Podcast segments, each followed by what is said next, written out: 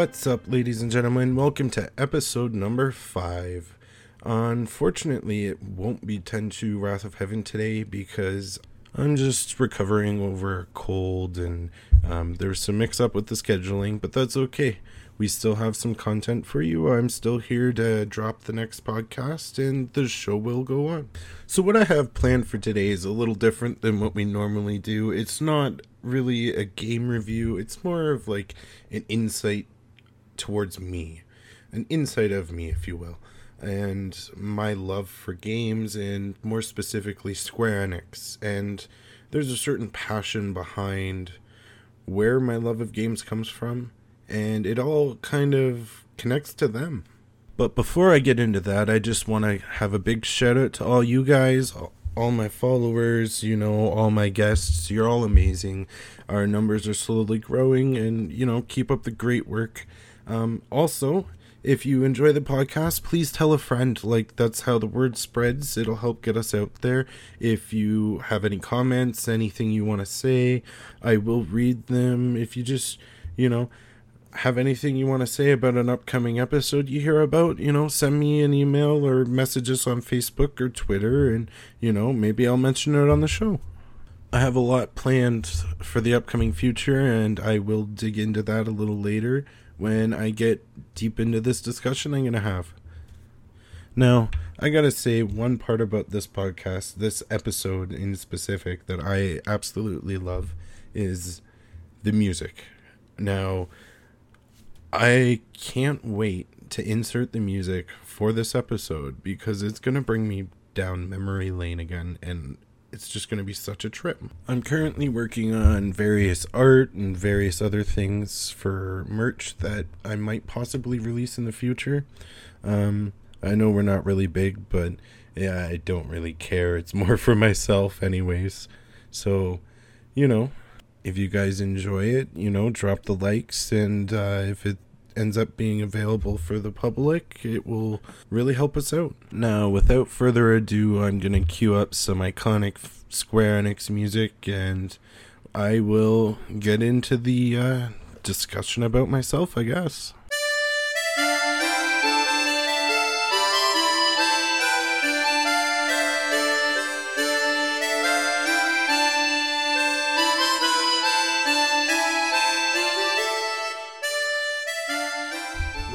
What's up, guys? It's Joey, your host, and like I said in the intro, we're going to be looking at my history with Square Enix and my, if you would say, love hate relationship with them. Now, this kind of all started back when I was a little kid, you know.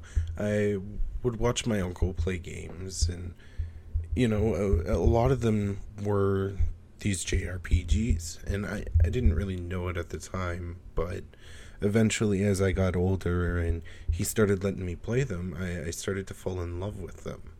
And I remember, you know, growing up playing, you know, Final Fantasy VIII, Final Fantasy IX with him. And, you know, another one of those games that is a Square title would be uh, Legend of Dragoon. And I absolutely loved it. You know, it, it was almost an escape from reality, if you will, at such a young age and just something so magical to see that you would actually get to control. Now, the first console I remember actually playing and having access to was a PlayStation 1. And for I don't know if it was like my 6th or 7th birthday, my same uncle bought me a copy of Final Fantasy 9 and I knew about it and he told about told me about it early, and I was all excited for it. And you know, as as a kid, you you run up and all excited about the present. You all you all unwrap it, not even thinking of consequences. So it's just one of those funny moments. But anyways, I remember just binging that game and sitting there and just playing as much of it as I could because it was one of those things that was enjoyable. As we continue from there, I remember playing and beating Final Fantasy VIII, and then having Final Fantasy VII, and I, I never really played Final Fantasy VII until the remake. Um, I don't really know why that was, but it is what it is. Um, skip ahead sometime, we get a PS2, and you know Final Fantasy X comes out, and a- after nine, I'm like, this has to be great. This has to be great, right? And uh, of course, we all know about Tidus. I freaking hate Tidus, and you know. It, it is what it is. The game was great. It opened strong. You had great music off the bat, and Blitz, Blitzball was what it was. But it, it was kind of a letdown after such a strong game of Final Fantasy IX. But uh, that's okay, because not everyone can be perfect. And so uh, after that, the ne- the next release I kind of played in, in the Final Fantasy series, anyways, was um, Crisis Core for the PSP. I eventually got my hands on a PSP thanks to my dad, and I played Crisis Core for the first time, and I was just astonished. Like the game was a masterpiece. It was breathtaking at the time. At, at my age as a kid, this game hit me right, you know, where it is. And I loved it. And just the prequel story to Final Fantasy VII and seeing, you know, Zack and how he helped Cloud and, you know, w- without getting into too many spoilers, but we all know the the remakes changing it up, but basically how Cloud is the poser to Zack because Cloud's memories are all jaded and faded, and he thinks that his memories are Zack's memories, and you know it, it's very interesting, and I I just I absolutely loved Crisis Core. It was great, and then guess what? Square does what Square does best they fucked me over again, and this time, Final Fantasy 13. We all know that one. We do. We don't talk about it a whole lot, but we know it's there. Um, I don't know what to say. It was pretty. Yeah, second gun blade wielder. Other than that, like, I, it was interesting for the time, but really the it fell flat. It fell flat somewhere and I don't know exactly where. I do think I should give it a second chance or a third chance and go replay it, but I I don't know when I'll do that cuz I got a lot on my plate. And by a lot on my plate, I just mean I have a lot of games and, you know, we'll we'll get off topic here and dive into that. Um, currently, I'm playing through Diamond and Pearl. I have Halo 2 on the go. I have Chibi Robo. You know, um, I'm currently playing through Sega Genesis on the Switch, and I'm absolutely loving that. Um, Shining Force has been great, and I've slowly been making my way through Phantasy Star because as you can tell JRPGs are just they're, they're my my my bread and butter if you will they're they're my escape my you know I find them easy so one thing I will say is I wish I found Dragon Quest a lot earlier. You know, Square did a phenomenal job and to work with Toriyama on that you know the the creator of Dragon Ball and you see the aesthetics shine through and it's just a wonderful art piece as well as backed up by a strong RPG system. And Square does that well. That's one thing they, hmm. they can do well is RPGs. They have done it since the dawn of time. Since, you know, day one, Square has been that JRPG, you know, kind of market.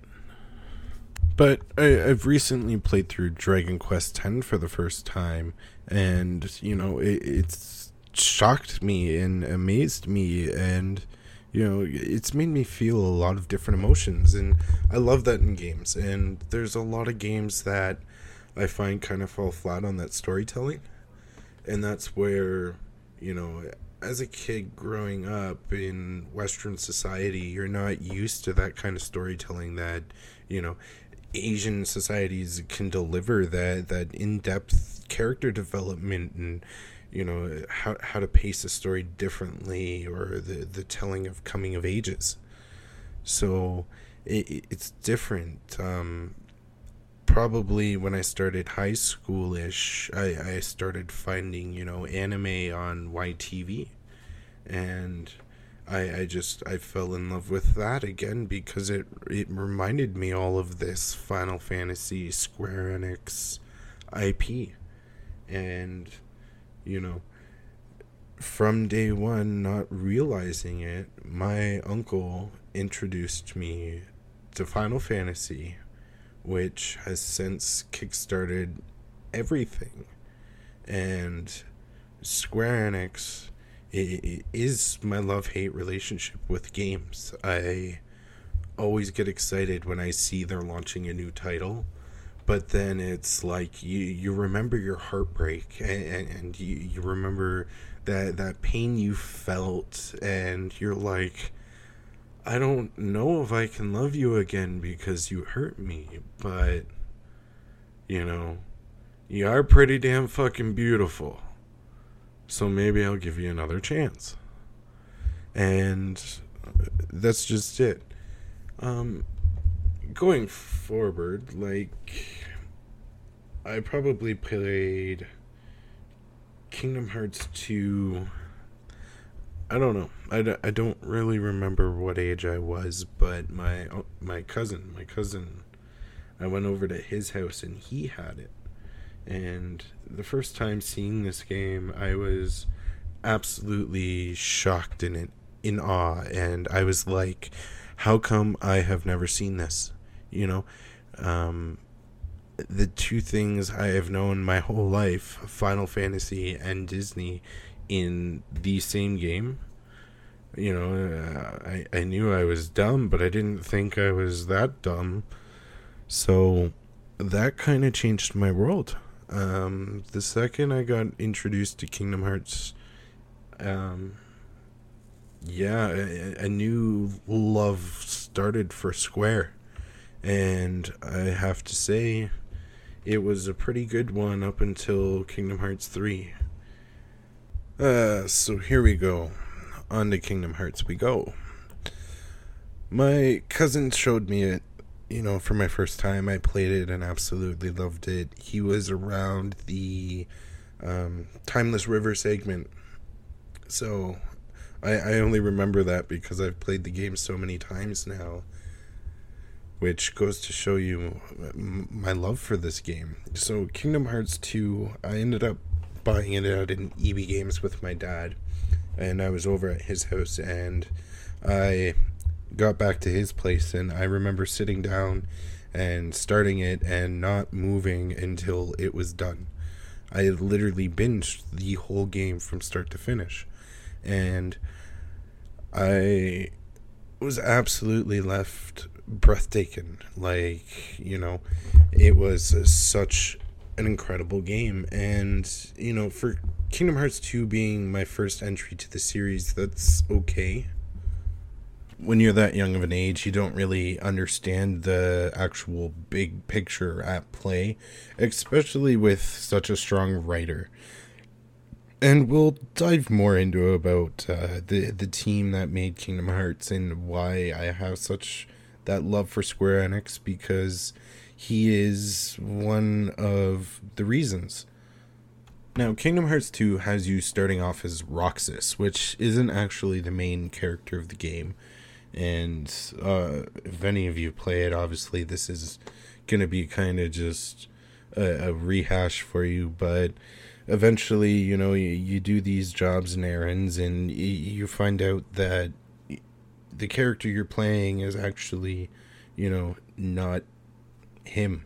And so then you end up giving yourself up and changing into the main character Sora.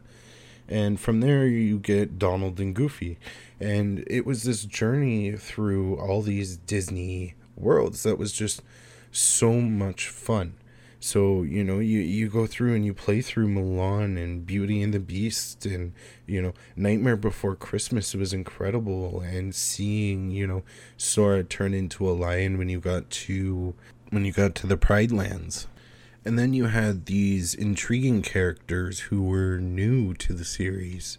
And that was, you know, Organization 13 and kind of what are their motives and how are they pushing the story forward and what is Maleficent doing to kind of help them or, you know, not help them. And just as a kid, it was just two of my favorite things colliding. So we're gonna dive into a bit about uh, Tetsu Nomura right now, and that's kind of the big impact to like the character designer behind you know Kingdom Hearts, and he had a big role to play in a lot of Square and a lot of uh, design leads because you had uh, Dragon Quest with Toriyama, which was famous for Dragon Ball, and then pretty much kind of like Final Fantasy VII onwards, Nomura had a big role to play in a lot of character design. And, you know, it wasn't until a lot later that I went and looked back at the game called The Bouncer. And I'm like, that just looks like a grown up version of Sora. And digging into it, you start to realize, well, of course it does, because Nomura was the designer behind it. And so that design I really kind of enjoy. And I know not a lot of people like it, and, you know, hate on me if you will. I, I, really don't care. I, I appreciate Nomura for his design. Um, a lot, a lot like how people enjoy Kojima for his stories. So now, thinking about it, like development for Kingdom Hearts started probably around 2000, and Nomura was the director for that. And if you think about it, just coming from the bouncer, it's almost like he was going to pitch the lead character for the bouncer as our main protagonist for this game. But Disney said, no, that character's too old. We need someone younger and that's how we got Sora because Sora's kind of an aged down version. And so to think about it, like the only other big game we've seen kind of to this scale was Smash that had, you know, characters outside its game or, you know, other big franchises kind of join in. At the time, Disney only really did games by itself. It was kind of unthought of that this JRPG company would allow, you know, a partnership with Disney. So that was just unthought of. So eventually I went back and I played the first Kingdom Hearts and of course all the spin-offs and you know, none of them hit me as hard as Kingdom Hearts 2. And I, I think Kingdom Hearts 2 to this day is the strongest in the series. Um, now, going back to that Square philosophy, you love one game, the next one's going to burn you. And Kingdom Hearts 3 did a lot right, but its biggest thing it did wrong and its biggest flaw is where the fuck are my Final Fantasy characters? Like, where the fuck are they? Honestly, it, it pisses me off because you built this game that was literally Final Fantasy and Disney collide with it with you know these new characters, and then you ditch half of it for the third installment. I understand you change up the Disney worlds, but give us the characters we love. You know, you gave us this beautiful game with great combat, but you stripped away your intellectual property from it. You, you got rid of it, and it makes no sense. Now, that's fine because eventually I, I found Dragon Quest X and I fell in love with you guys again. Shame on me. And, and then you guys released Final Fantasy Remake, Final Fantasy VII Remake, and you guys did a fantastic fucking job. Like, I don't know how you guys can be so good yet so fucking awful at the same time. Because you guys can build great, fabulous games. You guys pair up and, you know, fund great and fantastic games. The Tomb Raider series. The Tomb Raider series, you guys, you know, Crystal Dynamics did a fabulous job on that. You know, I, I there was the sole reason I kind of had an Xbox One at launch was because of the Tomb Raider series, and you know, so it, it's one of those questions like, look at you guys, you you do good and you do bad all at the same time. Marvel was um, Marvel Avengers was almost kind of a flop. Like it wasn't a great game. But Guardians of the Galaxy, I hear you guys have done a pretty good fucking job on. Like, I don't know what's up with that. Now, my love hate relationship with Square goes so far as to I have a Keyblade tattooed on my arm, and my daughter's names are Eris and Kyrie. So, you know, take that as you will. But, you know, this company has always had so much potential and you know it, it kind of had that nintendo story behind it right? That they were going under you know eh, i don't know how accurate this is. I'm going from my memory and you know i, I don't know how accurate the information i had was but basically like square was kind of failing and a team came together and came up with like their Final Fantasy game, and they called it their Final Fantasy, and it did so well that they were allowed to continue. Like they they they did great, and so like Square Enix wasn't always Square Enix. They were two different companies to begin with, and SquareSoft did some work with Nintendo.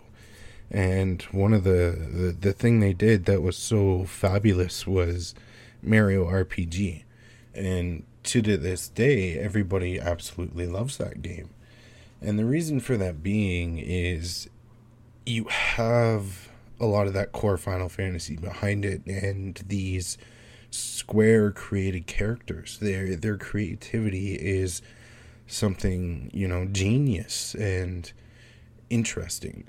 So with a character like Geno joining, you know, Mario and Bowser on this story, it really helped kind of cement the two worlds together and the combat was kind of taken also from Final Fantasy. One thing I wish for is that Nintendo and Square would do more partnerships like that or, you know, Sony would do partnerships like that. Give us some weird spin-off RPGs of series. Like let me see a Sly Cooper RPG where, you know, I'm leveling up Sly and, you know, stuff like that. I, I think it would be very interesting. Let Square redo Legend of Dragoon in the original style.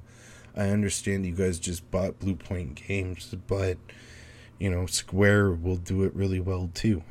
So one obscure title that I love from Square and I wish we could see a remake to would be Parasite Eve. I, I have memories of my uncle playing this as a kid, and I've recently tried replaying it on my PSP. Um, and you know, it, it is quite the interesting game how they mixed guns and RPGs and how they had that radius. So, you know, Square has this potential for these really creative things but they just don't like the financial risks to take them all the time. And that's understandable when you're a big company and you're responsible for, you know, hundreds of thousands, you know, lots of people, lots of money, lots of jobs. So that's all understandable. Um, so, uh, again, my, my love hate relationship with them. They are one of the reasons that pushed me to want to go to school to be a programmer, which I did for you know a year and a half. Um, I program in Unity. I, you know, game design. I I have some game ideas already down. I have some, you know, uh, little demos and stuff like that. Just they were uh, such a big influence to make me want to do that. Um, you know, unfortunately, life, life throws shit at you, and it is what it is. And that's why I'm here. But I, I just, I love games, and they're that cornerstone, they're that foundation that cemented the way for my love. And, you know, they're, they're not the only genre I do play. I also like, you know, action adventure games and I enjoy some shooters. I absolutely enjoyed Borderlands because, of course, it threw in the RPG aspect. And, you know, so a lot of what I do love to play is, you know, JRPGs. Now, I don't remember what point it was in my life, but I remember renting Persona 4, and that absolutely changed a lot of my thoughts about Square, and it opened up my eyes to this oh, there is other ways, you know, RPGs can be done. And, well, like, of course, I played Pokemon, and that's more of like, you know, catching and training where Final Fantasy was more like you you're you're building your characters up to, you know, be strong and they're gaining levels and experience. Um but yeah, like Atlus changed a lot of things in my perspective with RPGs and I bought Persona 5 because of that and absolutely love Persona 5. And, you know, other than that, like Square is hit and miss lately. You know, I, I hope they succeed and do well, and I'm absolutely looking forward to Final Fantasy VII. But other than that, I don't know what else to look forward to from them. Because, you know, I might pick up Guardians of the Galaxy if it comes on sale. I've heard the reviews are good for that, but other than that, like, I don't have much else to say. I think I'm going to leave that at that. And uh, we will be recording Tenchu sometime. I will talk about that in the outro.